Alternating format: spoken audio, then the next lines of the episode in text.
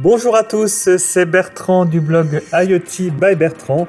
Je suis content de vous retrouver pour cette sélection d'actualités du mois de mars 2021. Et nous allons commencer ce podcast avec Alexa qui avance en capitalisant sur son savoir-faire sur l'intelligence artificielle. L'enceinte connectée d'Amazon a ouvert une nouvelle fonctionnalité aux États-Unis qui devrait prochainement arriver dans les autres pays. Après avoir installé ses produits depuis quelques mois ou années chez nous, Amazon a désormais de nombreuses données lui permettant de connaître nos habitudes.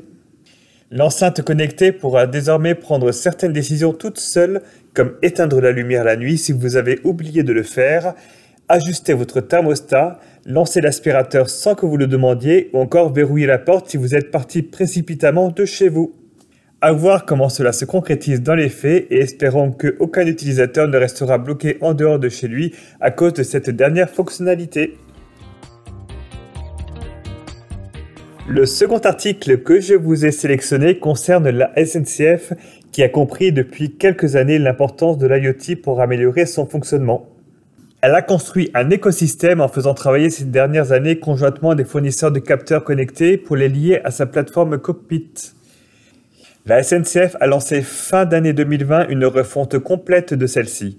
Leur première plateforme était sous un format plus monolithique et ils ont compris avec la diversité des produits connectés et des applications qu'un fonctionnement en microservices serait plus facilement scalable et serait bien plus performant. Nous parlerons dans de futurs podcasts de produits intégrés dans l'écosystème de la SNCF, un acteur intéressant à suivre sur le marché français de l'IoT.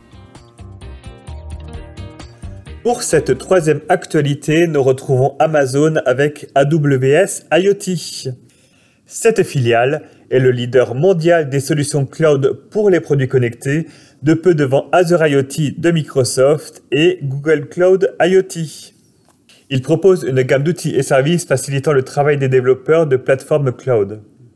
Mais outre son service cloud, AWS a bien compris que le traitement local des données, le fameux Edge Computing, est de plus en plus privilégié par les développeurs et décideurs. En effet, le Edge Computing permet d'avoir un système fonctionnel, éventuellement en mode dégradé, quand la connexion Internet est coupée.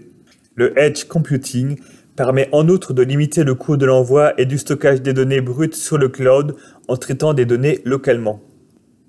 C'est pour cette raison que le géant américain met un boost d'investissement dans les outils proposés aux développeurs embarqués, c'est-à-dire les ingénieurs et techniciens qui développent les logiciels embarqués dans les objets, pour faciliter l'intégration du Edge Computing fonctionnant de concert avec le cloud AWS. Plusieurs annonces sous des systèmes d'exploitation, des environnements de développement, des bibliothèques d'outils, des réseaux privés LoRaWAN ou encore du machine learning ont été annoncés fin 2020 par AWS, une solution de plus en plus large et intéressante. Et je vais finir par une actualité non technique. Le gouvernement américain a légiféré en décembre 2020 sur la cybersécurité des objets connectés. Cette loi ne concerne pour l'instant que les produits achetés par les administrations publiques qui doivent être conformes à une liste d'exigences de cybersécurité édictée par la NIST, une agence américaine définissant des standards avec l'industrie.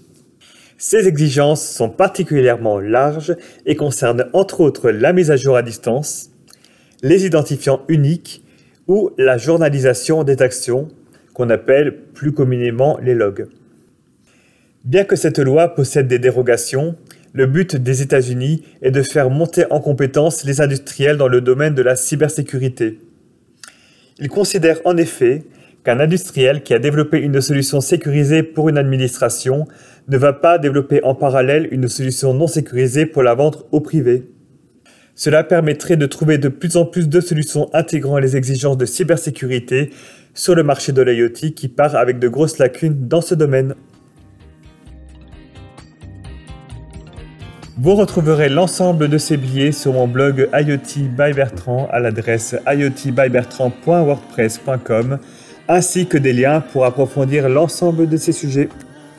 On se retrouve dans un mois et n'oubliez pas de garder une oreille attentive à l'innovation. Bye bye